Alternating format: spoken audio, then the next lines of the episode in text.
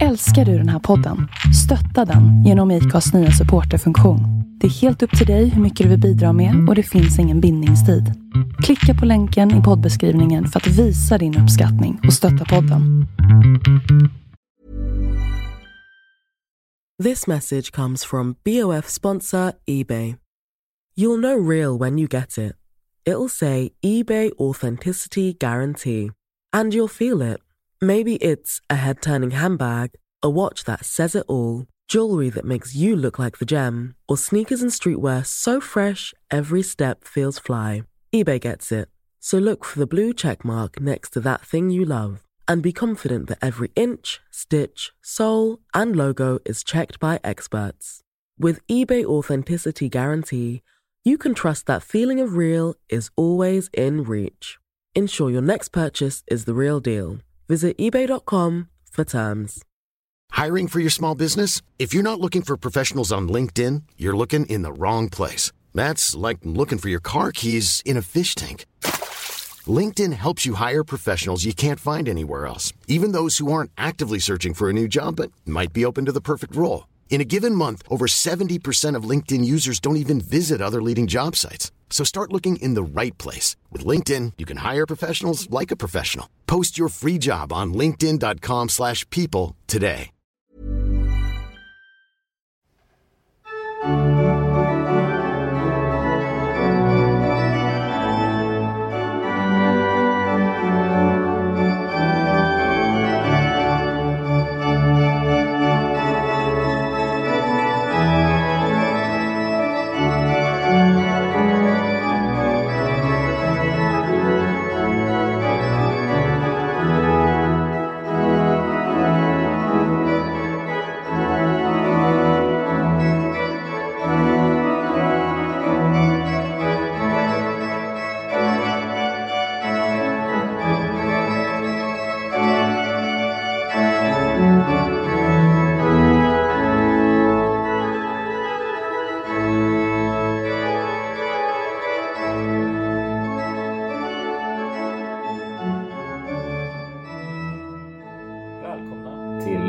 Avsnitt 72 av podden Vi går till historien.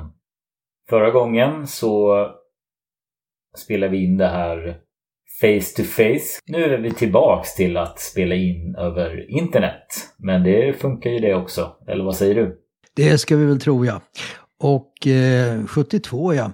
Eh, mm, vi kastar oss väl in i handlingen här, eh, Ulf Gemsjö och son Fredrik.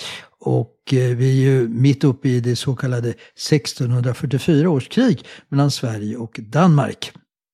Bakgrunden var den svenska rikskanslern Axel Oxenstiernas idé att man tillfälligt skulle lämna det 30-åriga kriget i Tyskland för att besegra Danmark. Den danske kungen, Kristian den fjärde, ses som en opålitlig granne som oroar sig för svenskarnas framgångar i Tyskland. Helt klart är att eh, Sverige vid den här tiden är på väg att ersätta Danmark som Nordens och norra Europas ledande land.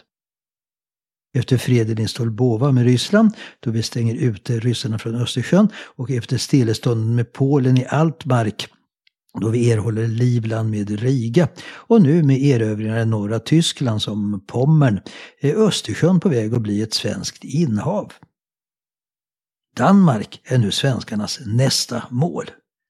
Oxenstierna ville häva Öresundstullen som begränsade utrikeshandeln och försvårade vapen och trupptransporter till Tyskland och ville försvaga Danmark så att man skulle undvika framtida angrepp därifrån. Apropå Oxenstierna har ju blivit aktuell genom detta så kallade Tidöavtal som det pratas så mycket om, som ligger till grund för vår nya regering. Eh, Tidö är ju det slott i närheten av Västerås som byggdes och beboddes av rikskanslern. Tidö, som jag haft förmånen att besöka många gånger, är för övrigt ett fantastiskt eh, eh välbevarat 1600-talsslott, mycket mäktigt. Eh, frågan är ju hur medvetna deltagarna var om den historiska kontexten som det heter, eh, om den satt i väggarna, om andan vilade från vår främste statsman genom tiderna över deltagarna vid Tidömötet. Det var inget som eh, slogs upp i eh, varken media eller av politikerna själva. Nej, inte alls. Det är bara vi som pratar om det. Eh, ja, alltså, det verkar ju inte som våra politiker, med vår talman då som ett lysande undantag, från Östergötland för övrigt, är så insatta i vår svenska historia. En av partiledarna tror ju att Gustav II Adolf föddes 1807. Det är väl förmodligen därför han nu kommer att avgå. Eh, jag hörde på tv att vår nya statsminister kände till att de varit hemma hos Oxenstierna men sa samtidigt att de inte påverkas av detta. Alltså det verkar som att han är rädd och förknippas med vår stolta historia. I synnerhet stormaktstiden ska man ju tala tyst om, nästan skämmas för. Och det här är ju mycket märkligt. Det är ju faktiskt inte bara så att vi var mycket framgångsrika i krig under denna tid. Just Oxenstierna byggde upp en svensk förvaltning, en svensk administration som blev ett föredöme för många länder i Europa. Vi hade också en framgångsrik ekonomi, grundade en svensk industri, mycket tack vare driftiga invandrare, framförallt från Holland med Louis De Geer i spetsen. Men också en kultur, litteratur, teater, konst, arkitektur, eh, också här i stor utsträckning genom invandrare. Så det finns mycket att vara stolt över. Det handlar verkligen inte bara om våra erövringar på slagfältet. Nu tillbaka till kriget. Som vi berättade förra gången bryter den svenska överbefälhavaren Lennart Torstensson, som återkommande plågas av sina svåra giktbesvär, upp från kriget i Tyskland och erövrar Jylland. Dessa framgångar har lett till att kriget kom att kallas för Torstenssonskriget medan det i dansk-norsk historieskrivning kallas Hannibalfejden efter befälhavaren av de norska styrkorna. Eh, Danmark och Norge är ju förenade sedan Kalmarunionens grundande 1397 och skulle ju så bli ända fram till 1814. Danskarna kommer nu att drabbas av ett tvåfrontskrig då svenska trupper under Gustav Horn går in i Skåne. Om Torstensson kämpade med sina kroppsliga plågor hade Gustav Horn, som vi berättade om i förra avsnittet, upplevt tragedier i sitt privatliv. Han hade förlorat sin 21-åriga hustru i pesten. Hans ettårige son hade frusit ihjäl på grund av vanvårdnad och själv hade han suttit i fiendens fängelse i åtta år. Men dottern Agneta som var två år när modern och lillebror dog och fem år när fadern hamnade i fängelse. Hon överlevde och blev något av Sveriges första kvinnliga författare. Vi, vi återkommer till henne. Pappa Gustav han gifte om sig samma år, 1644, som kriget, eh, samma år som kriget med Sigrid Bjelke. Och de skulle få nio barn, varav sju dog som spädbarn. Men tillbaka till kriget. Tanken är att Torstensson ska marschera över de danska öarna österut. Eh, Horn eh, korsa Öresund och sen ska de mötas i Köpenhamn. Men danskarna har en stark örlogsflotta och förhindrar Torstensson att komma över Lilla Bält och nå Fyn. Horn lyckas inte inta Malmö och blir utsatt av attacker i ryggen av dansklöala skåningar. Vad var det de kallades? Snapphanar. Just det. De, och det gör att han inte kan avancera till Själland. Istället slår danskarna tillbaka genom att under Ebbe Ulfeld från söder genom Halland och Hannibal Sehested från norr genom Bohuslän går mot Göteborg. Även den danske monarken Kristian IV beger sig dit och landstiger på Hisingen. I det här läget får Sverige hjälp från den svenska industrins fader, Louis De Geer, som skickar sina till krigsfartyg omgjorda handelsfartyg under befäl av en Martin Thyssen för att undsätta svenskarna. När Christian får reda på att dessa holländska fartyg är på väg upp längs Jyllands västkust lämnar Kristian IV belägringstrupperna vid Göteborg för att möta holländarna. Danskarna får kontakt med holländarna vid Listerdyb som ligger vid den idag populära tyska turistön Sylt. Tyssen har här fått kontakt med Torstensson som tänker föra ombord eh, sina soldater på de holländska fartygen för att segla mot Själland. Holländarna besegras och Tyssen får återvända med en begränsad flotta till Holland och Christian beger sig hem till Köpenhamn. Efter detta kan man säga att kriget nu på senvåren 1644 har nått ett visst dödläge. Varken Torstensson eller Horn kan avancera. De danska trupperna som är kvar utanför Göteborg har inte heller kraft att storma staden. Det som kan bryta läget är nu ett avgörande slag till sjöss. Medan den danska armén är svagare än den svenska har Kristian satsat på flottan som är starkare än den svenska. Men även i Sverige hade man satsat på flottan under 1620-talet. Gustav II Adolf var mycket medveten om betydelsen av en stark flotta. Från svenskt håll tror man att det finns utsikter att besegra den danska flottan, vilket leder till det berömda slaget den 1 juli 1644 vid Kolbergerheide, som ligger vid den idag tyska ön Fehmarn. Och mellan Fehmarn och det danska fastlandet finns det idag en mycket livlig trafikerad färjelinje. Den har vi åkt många gånger. Vet du vilken jag syftar på? Mellan Rödby, Rödbyhamn i Danmark och vad heter ju den tyska färjestationen? Puttgarden, just det. Man, man har väl pratat om att man ska bygga en bro där. Jag vet inte om man har börjat med det. 45 minuter, kommer jag ihåg att det tog att korsa det här sundet där. Nå, stora sjöslag mellan Sverige och Danmark har inte förekommit sedan Nordiska sjuårskriget på 1560-talet. Medan den danska flottan leds av Jörgen Wind och kung Kristian IV leds den svenska flottan av en av de främsta amiralerna i vår historia, Claes Fleming. Han var synnerligen kompetent men hade dock några år tidigare gjort sig skyldig till ett ödesdigert misstag 1629 som ledde till en av de mest kända katastroferna i vår historia. Vad är det jag syftar på? Vadå, var det han som sänkte Vasa? Ja, alltså han godkände att regalskeppet Vasa skulle segla ut trots att han kände till skeppets svagheter, dess bristande sjöduglighet på grund av felaktiga proportioner. Apropå Vasa och en koppling till dagens händelser har man ju dessa dagar, där du hört, eh, hittat Vasas systerfartyg Äpplet utanför Vaxholm, eller hur? Mm, och det seglade i 30 år eller vad det var?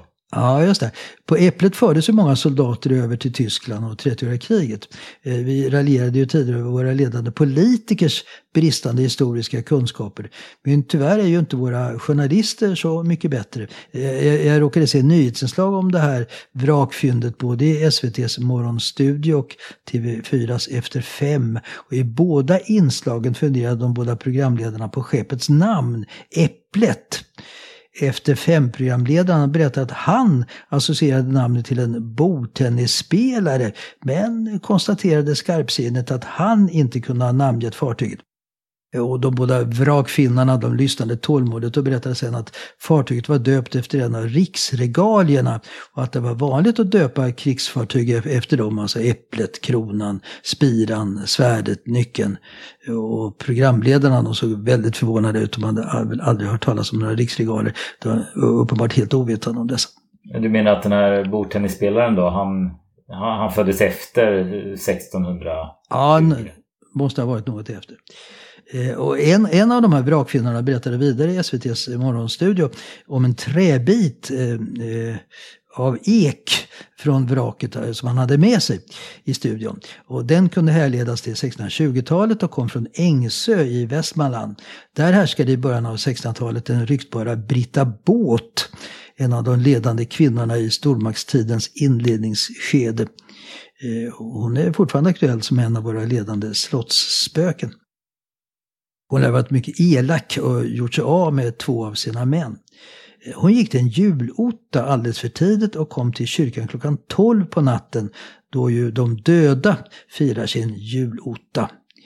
Ehm, att de döda firar julotta klockan 12 julnatten, det, det berättade min pappa för mig när jag var barn. Jag kommer ihåg att jag på den tidiga julottan på juldagsmorgonen tittade på golvet mellan kyrkbänkarna för att se om det fanns några spår i form av jord från, från, från gravarna. Men Britta Båt, eh, när hon kommer dit vid fel tid och klockan 12, då upptäcker hon till sin fasa att kyrkan är fylld av skelett i kyrkbänkarna. Och bland dem befinner sig de båda tidigare männen som nu jagar henne ut ur kyrkan och ett av dessa benrangel hugger med en värja som träffar hennes slöja och den andra kastar en stor sten mot henne. Eh, Britta svimmar och dör efter tre dagar. Värjan med ett stycke tyg hänger fortfarande i Ängsö kyrka och stenen är inmurad i kyrkogårdsmuren. Svårt att känna igen sin man om det var ett skelett. ja, ja, jo, det, det borde väl ha varit kanske. Eh, mm. Men, men eh, när nu namnet Britta Båt nämns i samband med vraket från Äpplet så skrattar en av Morgonstudiens programledare som naturligtvis aldrig hört talas om henne. Eh, Britta Båt, hette hon Britta Båt? Alltså det är humor på förskolenivå. Eh, ja, kan, kan du härma igen? Yeah. Eh, ja, alltså, Britta Båt, alltså han betonar. Alltså, man får ju hoppas att nästa inslag handlar om någon influencer eller rappare eller Kardashian, alltså programledarna kände sig mera hemma. Ja, no, nu tillbaka till Claes Fleming, som inte bara organiserade den svenska flottan utan också som överståthållare i Stockholm, eh, stadsplanering på Malman och på Kungsholmen. Det finns ju en lång gata där, vet du, Fleminggatan på Kungsholmen som, som han har gett namn åt. Mm, ja, absolut. Det, det, känner du till? Ja. Mm. Men nu tillbaka till Kolbeinn Heide den 1 juli 1644.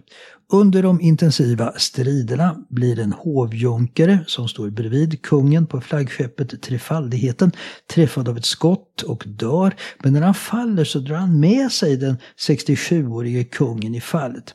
Och när kungen reser sig håller han en näsduk för sitt högra öga. Han är träffad av en granatskärva, har en massa splitter i ansiktet och på kroppen och blöder svårt. Danskarna tror att de nu förlorar sin kung, men han reser sig. Eh, han har för alltid förlorat synen på sitt högra öga, men visar en, en heroisk eh, attityd. Om det här det berättas i den danska kungsången. Kung Kristian stod vid höjen mast. Eh, slaget kan sägas ha slutat oavgjort. Det finns ett berömt citat om slaget från den svenska 1800-talshistorikern Odner. Mörkret skilde de stridande, vilka båda tillskrev sig segern. Mm. De båda befälhavarna dör. Jörgen Wind blir dödligt sårad och dör efter några veckor. Claes Flemming, som med sin flotta drar sig tillbaka till Kielfjorden, träffas av en dansk kula som efter två timmar tar hans liv. Den svenska flottan blir under en månads tid inspärrad i Kielfjorden. Den nya befälhavaren är Carl Gustav Wrangel som krigat i 30 kriget i många år. Han var som 19-åring med i slaget vid Lützen och sen en av Johan Baners närmaste män. Eh, Wrangel han är ju en av tidens mäktigaste och rikaste män. Ägare av Skokloster, du vet, Gripenberg utanför Tranås. Wrangelska palatset i Stockholm som ju dagens Svea hovrätt håller till. Och många gods i Livland och i Pommern. Wrangel lyckas bryta sig ut ur Kilfjorden, tillbaka ut i Östersjön och den nya danske befälhavaren Peder Galt får skulden, döms till döden av riksrådet men benådas. Kristian IV, som nog vill dölja sina egna tillkortakommanden i striderna, vill ha Galt som syndabock och låter dödsdomen gå i verkställighet. Men nu börjar det hända en del till lands. Den tyske kejsaren Ferdinand II skickar sin fältherre, den 60-årige Mattias Gallas, som krigat mot såväl Baner som Torstensson, upp mot Jylland. Tanken är att han ska stänga in Torstensson på Jylland, men det blir inga drabbningar. När Torstensson marscherar söderut vänder Gallas tillbaka söderut. Och istället lämnar nu Torstensson Jylland, marscherar in i Tyskland och återupptar striderna där. Eh, efter ett segerrikt slag på hösten förintar den skicklige svenske fältherren nästan helt Gallas trupper. Han fortsätter in i Böhmen, dagens Tjeckien, och närmar sig Wien ska han lyckas nå kejsarens huvudstad. Vi återkommer här. Först ska vi klara av det danska kriget. Even when we're on a budget we still deserve nice things. Quince is a place to scoop up stunning high-end goods for 50 to 80% less than similar brands. They have buttery soft cashmere sweaters starting at $50, luxurious Italian leather bags, and so much more. Plus, Quince only works with factories that use safe, ethical, and responsible manufacturing. Get the high-end goods you'll love without the high price tag with Quince. Go to quince.com slash style for free shipping and 365-day returns. Wow! Nice! Yeah! What you're hearing are the sounds of people everywhere putting on Bombas socks, underwear, and T-shirts made from absurdly soft materials that feel like plush clouds. Yeah, that plush. And the best part? For every item you purchase, Bombas donates another to someone facing homelessness. Bombas. Big comfort for everyone. Go to bombas.com slash ACAST and use code ACAST for 20% off your first purchase. That's bombas.com slash ACAST. Code ACAST. Hey, it's Ryan Reynolds, and I'm here with Keith, co star of my upcoming film, If, only in theaters, May 17th. Do you want to tell people the big news? All right, I'll do it. Sign up now and you'll get unlimited for $15 a month in six months of Paramount Plus Essential Plan on us. Mintmobile.com slash switch. Upfront payment of $45 equivalent to $15 per month. Unlimited over 40 gigabytes per month. Face lower speeds. Videos at 480p. Active Mint customers by 531.24 get six months of Paramount Plus Essential Plan. Auto renews after six months. Offer ends May 31st, 2024. Separate Paramount Plus registration required. Terms and conditions apply if rated PG. Efter det berömda sjöslaget vid Kolberger Heide har Kristian IV återvänt till Köpenhamn. Och där samlar han ihop en armé på 6000 man som tar sig över Öresund för ett nappatag med Gustav Horn. Företaget lyckas väl, han pressar Horn norrut, ut ur Skåne. Med Torstensson borta från Jylland och Horn från Skåne ser det ut som danskarna har tagit över initiativet i kriget. Svenskarna hoppas nu att flottan kan utkämpa ett nytt slag. Det gäller nu att samla ihop de krigsfartyg som står till buds. Man lyckas förena huvudflottan som bryter sig ut ur Kielfjorden med nederländska fartyg under Tyssen som via Göteborg och genom fientliga bombardemang från båda sidor Skåne och Själland lyckas komma genom Öresund. Och för den här bedriften får Tyssen både svenskt medborgarskap, här räckte det inte med ett språktest, och även svenskt adelskap. Han får där namnet Ankarhjälm. Och den förenade svensk-nederländska flottan bestående av 37 fartyg samlas i oktober i flottbasen Dalarö i Stockholms södra skärgård. Den svenska flottans befälhavare är ju som nämnts Wrangel som i samband med Ankarhjelms adelskap får en ny, för oss något märklig titel, generalamiral. Men Wrangel han krigar ju både till lands och till sjöss så det kan väl vi väl med, även med nutida ögon ta till oss. Ordet amiral, vet du vad det kommer ifrån för språk? Det är lite överraskande. Ja, något med AL, det kommer ju oftast från arabiskan faktiskt. Amir al-Bar, det betyder havets herre. Nå, Sverige och Nederländerna de samarbetar ju alltså nära eh, dessa år. Eh, det finns ju ett annat spektakulärt exempel på detta samarbete från den här tiden, nämligen den svenska kolonin Nya Sverige.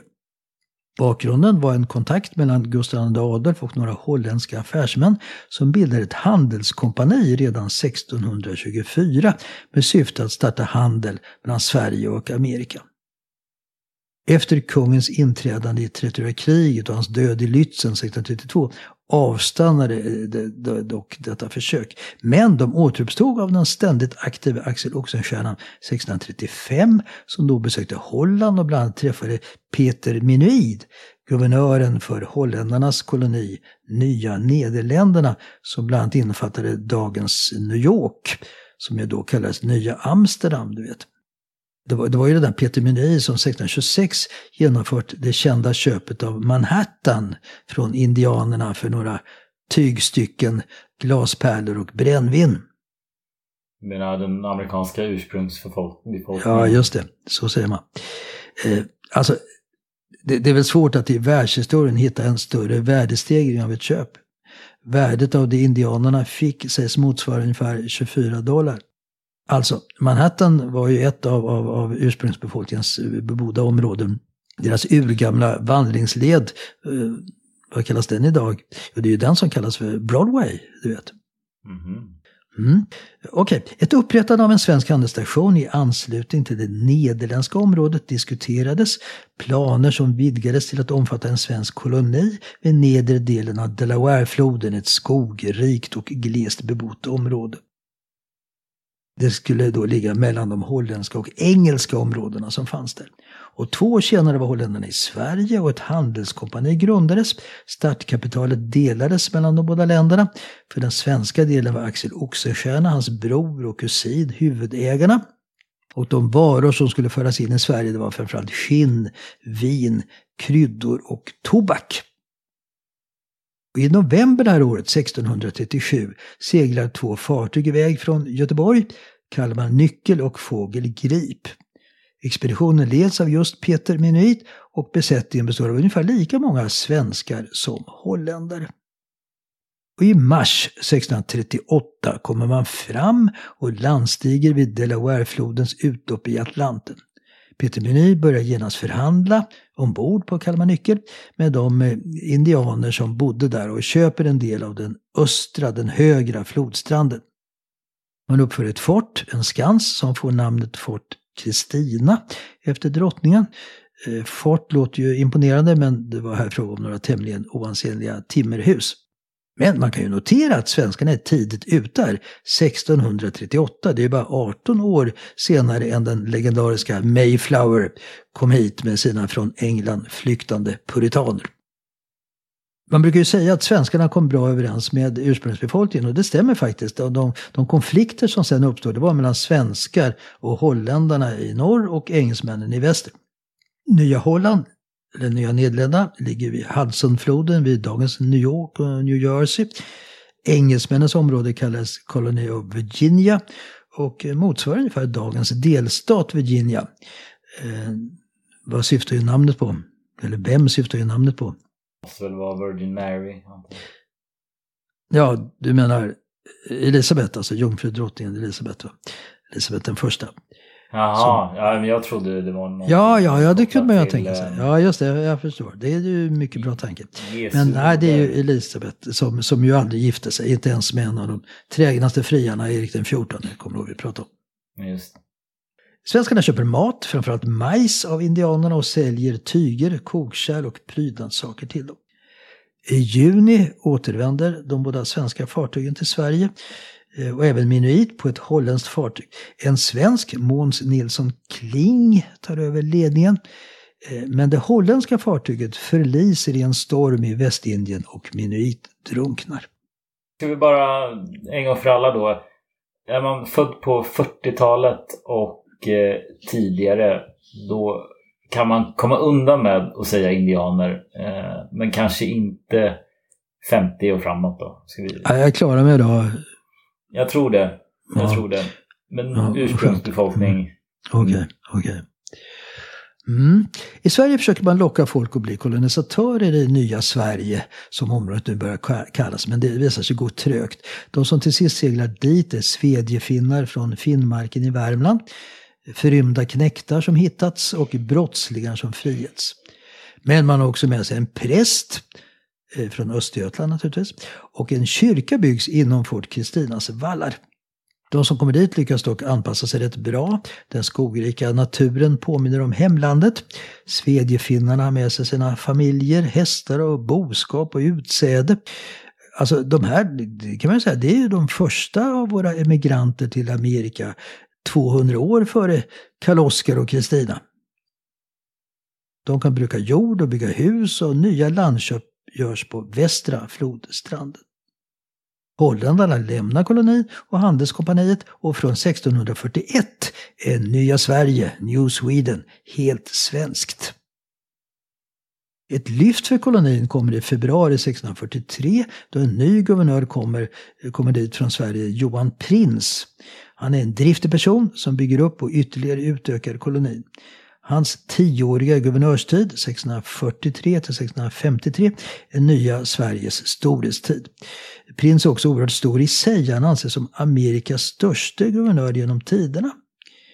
Han är oerhört omfångsrik. Det sägs att han väger 170 kilo. Ja, men det måste ju vara någon som har tagit det här rekordet nu. Det är väl en eh, mellanvikt i USA idag. Kanske är så.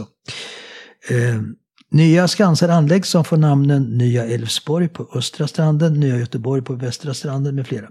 Ungefär 200 svenskar bor nu i Nya Sverige. Delar av Nya Sverige ingår i inte mindre än fyra av dagens delstater i USA, nämligen Delaware, Pennsylvania, eh, New Jersey och Maryland. I nord-sydlig riktning är kolonin ungefär 30 mil, i öst-västlig cirka 12 mil. Men de svenska framgångarna retar upp i synnerhet holländarna som anser att svenskarna inkräktar på deras område territoriellt och ekonomiskt. Eh, det som hindrar att regelrätta strider utbryter är att Sverige och Nederländerna samarbetar hemma i Europa mot Danmark och i det 30-åriga kriget. Oxenstierna ger prins tydliga order om att undvika konflikter med holländarna. Men år 1647 får Nya Holland en ny guvernör, den legendariske Peter Stuyvesant. En synnerligen kraftfull och målmedveten man. Efter en strid mot portugiser hade han fått amputera ena benet och hade därefter ett träben med silverspik. Eh, det fanns i min ungdom ett cigarettmärke, Peter Stuyvesant. Eh, jag vet inte om det finns kvar. Har du sett det någonstans? Jag vet inte om det finns kvar. Aldrig hört talas om. Nej, jo. Alltså, då, det, det ansågs väldigt trendigt att röka. Jag kommer ihåg en annons med en cool typ med cigaretten och ett flygplan i bakgrunden med texten Peter Stuyvesant. Det internationella passet till rökglädje. Alltså mm. cigaretter och flyg. Det är svårt att hitta något mindre PK idag, eller hur? Mm, jo, men det är ändå... Alltså det är säkert ett bra samlarvärde idag. Den typen ja, ja. De är lite häftiga de här gamla cigarettmärkena och Absolut, och absolut. Ja. Men den här Peter Stuyvesant, han kommer innebära början till slutet för vår koloni. Vi får återkomma till det. Nya Sverige är väl hyfsat känd, men 1650 skulle Sverige skaffa, köpa ännu en koloni, något mindre bekant i Afrika. Känner du till det? Mm, absolut. Det var på västkusten där någonstans. Just där vid nuvarande Ghana. Vi återkommer till den. Men först måste vi försöka få ett slut på kriget mot Danmark och även det 30 kriget. Alltså, tillbaka till Dalarö i oktober 1644 då den samlade svensk-holländska flottan på 37 fartyg med 1500 soldater löper ut i riktning söderut mot Vismar. Väl där får man rapporter om att dansk flotta befinner sig mellan Lolland och Langeland och fortsätter därför åt eh, nordväst och siktar de danska fartygen nordväst om ön Feman, alltså i närheten av sommarens slag vid Kolbergerheide. På morgonen den 13 oktober lättar den svenska flottan ankar och gör sig redo för strid. Danskarna är i ett numerärt underläge, har bara 17 fartyg mot alltså motståndarnas 37. Och slaget slutar med en förkrossande svensk seger. Danskarna förlorar 12 fartyg, svenskarna bara ett. Och de få återstående danska fartygen de flyr tillbaka till Köpenhamn. Och det här är ju odiskutabelt en av de största svenska segrarna till sjöss. Eh, den svenska flottan kan inte utnyttja sin seger för att skeppa Torstenssons trupper, för de är ju redan i Tyskland. Men den har ju nu visat sig vara starkare än den danska och blir på sikt en seger som kommer att avgöra kriget till svenskarnas fördel. Som ett resultat tar Kristian tillbaka sina styrkor från Skåne för att möta ett eventuellt svenskt anfall på Köpenhamn. Kungen själv räddar sig hem på en fiskebåt från Rå utanför Helsingborg. Malmö är dock starkt besatt av danska trupper. Och det här leder till att Horn på nytt går till offensiv på vintern 1645, ockuperar Blekinge och går ner i Skåne. Under våren gör danskarna ett nytt försök att inta Göteborg från Christiania alltså dagens Oslo, och från Marstrand i det norska Bohuslän, men misslyckas. De försvarande båtarna, de flesta holländska, leddes av Martin Ankarhjelm, alltså vår bekant här tidigare, tyssen, som utmärkt sig i slaget vid Femen. I maj 1645 gör danskarna ett sista försök att vända kriget till sin fördel. Under befäl av Ove Gedde seglar en stark flotta från Köpenhamn mot Göteborg. Den här Gedde, han stod kung Kristian nära och hade en lång karriär bakom sig. Han var befälhavare på den danska flottan som seglade till Ceylon och Indien. Eh, du vet som vi pratade om förra gången, grundade den danska kolonin Trankebar på Indiens sydöstkust. Ja, man kommer nu upp längs Hallandskusten med 26 skepp och har med sig ett stort antal hästar och en landstigningsstyrka på 2000 man. Kavalleriet sätts i land vid Varberg för att fortsätta till lands. Eh, danskarna får kontakt med Ankarhjelm vid Vinga. Och nu kallas den svenska huvudflottan ut men den befinner sig i Stockholm så det skulle ju ta ett tag innan den kunde komma fram till undsättning. Det går inte bra för danskarna. En storm utbryter, flera fartyg förliser, bland annat amiralsfartyget där Gädde befinner sig. Det går på grund vid Vinga. Gädde ramlar och bryter benet och fartyget sjunker till botten. Och när Gädde samtidigt får reda på att svenska huvudflottan är på väg, då beslutar han sig för att avbryta en belägring i Göteborg för att inte bli avskurna från Danmark. Minnet av slaget vid Femen ett halvår tidigare kan ju här ha spelat in. Den svenska flottan går nu istället in i Öresund och belägrar Malmö från sjösidan samtidigt som staden belägras från landsidan av Gustav Horn. Båda parter har sedan vintern velat få ett slut på kriget. I februari hade ett fredsmöte inletts i Brömsebro på gränsen mellan Småland och Blekinge vid den dåvarande svensk-danska gränsen under ledning av en fransk medlare, Cornier de la Tuilerie. Ja, Brömsebro är ju en strategiskt vald plats och det är ju faktiskt inte första gången vi nämnt det. Jag kommer ihåg att här slöts ett avtal 1541 mellan Gustav Vasa och Kristian III. Var det inte någon sten där vi pratade om? Ja, det är en sten där, ja. vid, vid, just det, vid bron där. Eh, alltså, en minnessten. Alltså, eh, redan 1541 så hade ju svenska kungen och danska kungen möts. Och där, där lovade de varandra att hjälpa till mot upprorsrörelser i respektive land. Den svenska kungen han ville ju, han ville ju ha garantier för att Kristian inte skulle stödja vem i Småland då. Var det Dacke? Ja visst, det är Dacke. Eh, och vilket han ju inte heller gjorde då. Eh, Men nu i 1645 i förhandlingarna nu, det är ju Axel Oxenstierna huvudförhandlingar på den svenska sidan och Corfitz Ulfeldt på den danska. De la Tuileries, han är angelägen om att de inte ska träffa varandra till att börja med. Den svenska delegationen håller till i Söderåkra, här söder om Kalmar, eh, och den danska i Kristianopel i Blekinge. Och så färdas de la Tuileries mellan dem fram och tillbaka. Förhandlingarna drar ut på tiden. Danskarna vill inte först höra talas om begränsningar av Öresundstullen och de vill ha krigsskadestånd för de skador som svenskarna åsamkat danskt område. Men när danskarna får rapporter om Torstenssons framgångar i Tyskland mot de kejserliga arméerna under våren, då han verkar vara på väg mot Wien som vi berättade om, då försämras danskarnas förhandlingsläge och de tvingas ge med sig. När det gäller Öresundstullen kräver nu Oxenstierna att den ska vara, som han uttrycker det, oturberad, ocirkumskriberad, olimiterad, obesvärad, ohindrad, ouppehållen. Allt det där det är väl någon slags synonymer för att den skulle bort helt enkelt. Den skulle elimineras. Ja, eller självkostnadspris. Ja. Oxenstierna tycker vidare att det, är Dan att det är inte danskarna utan svenskarna som ska få skadestånd. Och så drämmer han till med att Danmark ska avstå Skåne, Halland och Blekinge. Medlarna tror inte sina öron. Men danskans position är svår. De accepterar att Öresundstullen försvinner, men när det gäller landavträdelse föreslår de försiktigt Jämtland. Oxenstierna fnyser föraktfullt ur detta förslag. Han kallar Jämtland, och nu får vi be om ursäkt för alla jämtar, det är ju alltså Oxenstierna som säger det här 16 Han, han kallar Jämtland för det, ett med klippor och träsk fyllt landskap. Ja, men det tycker jag var lite... Det är ju faktabaserat. Ja, men det är också ståtliga fjäll och annat. Och eh, fotboll, men ja, fotboll det kan de visst inte, det spelade de ju väldigt bra för några år sedan, men det har de visst slutat med.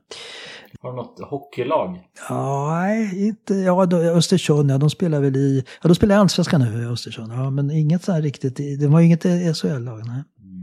Nå, danskarna de fyller då på försiktigt med ön Ösel utanför Estland. Och när Oxenstierna inte verkar vara nöjd sträcker de sig till att de också kan tänka sig att avstå Halland.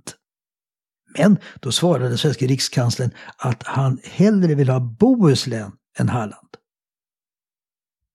Efter en diskussion om detta föreslår nu danskarna Gotland istället för Halland. Och där slutar med att danskarna behåller Bohuslän men att svenskarna får både Gotland och Halland.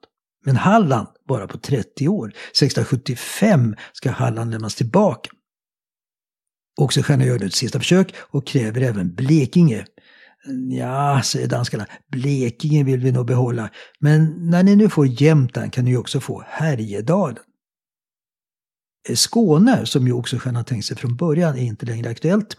Eh, drottning Kristina, som ju nu är myndig och inte är rädd för att säga ifrån vad hon tycker, hon skriver till rikskanslern och uppmanar honom att inte spänna bågen för högt. Danskarna var ju inte knäckta militärt, hon hade inte lyckats inta Malmö, den danska flottan höll på att byggas upp på nytt och så Så, om vi sammanfattar. Sverige får Jämtland, Härjedalen, öarna Gotland och Ösel och Halland på 30 år och fullständig tullfrihet i Öresund. Inte så illa, eller hur? Ja, han var en bra förhandlare tror jag. Det måste han ha varit. Och Christian, Han får ett raseriutbrott när han får reda på resultatet av Brunsebroförhandlingarna. Han sammankallar en riksdag i Köpenhamn för att få godkännande att fortsätta kriget. Även om man får med sig vissa präster och borgare så vägrar riksråden och adeln en fortsättning av kriget. Och när chefsförhandlaren Corfitz Ulfeldt, som ju var hans svärson, kommer hem med pappren för underskrift så skriver kungen på, men kastar sedan dem på mågen och skriker att nu har han de papper han själv ordnat. I Brunsebro utvecklas fredsfördragen under stora högtidligheter. Alltså egentligen är det kanske fel att säga freden i Brunsebro, för det var inget samhälle eller ens en by, utan just en bro med en gränssten. Alltså kanske riktigt att tala om freden vid Brönsebro. Axel Oxenstierna hyllas av den unga drottningen när han kommer hem till Stockholm. Han blir upphöjd till greve och får många gårdar och hela socknar. Freden i Brömsebro är naturligtvis oerhört betydelsefull i vår historia. Men nu är det dags att avsluta även det 30-åriga kriget och det tänkte jag att vi ska försöka göra i nästa avsnitt. Mm. Ja, men intressant och som du säger, eh, mig veteligen så eh, har vi i alla fall Jämtland, Härjedalen, Halland och Gotland kvar i vår ägo. Det är riktigt, det där med 30 år, det, det kunde de ju glömma, det blev ju aldrig aktuellt. Men det, det ska vi också återkomma till då förstås. Den här Ösel hör ju då till Estland idag. Mm. Mm. Okej, tack eh, Fredrik och tack alla kära lyssnare för att ni hört på detta avsnitt. Mm, stort tack. Så hörs vi om två veckor igen. Tack och hej!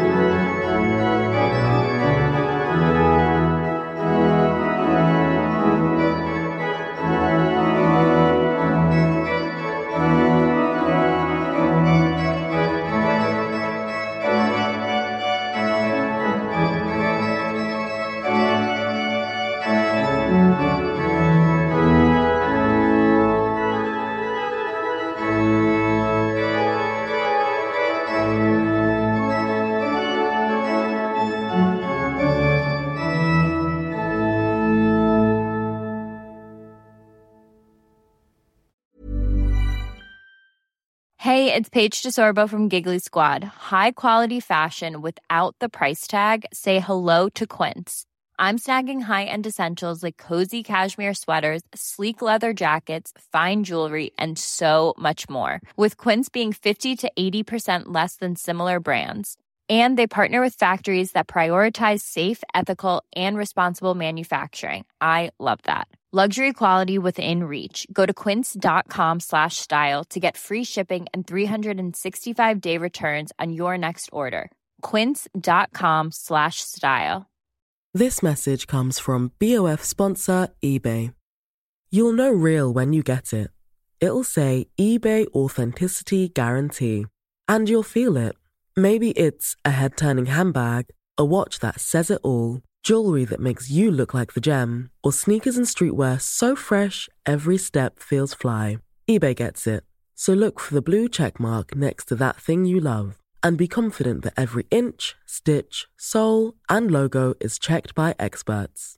With eBay Authenticity Guarantee, you can trust that feeling of real is always in reach. Ensure your next purchase is the real deal. Visit eBay.com for terms.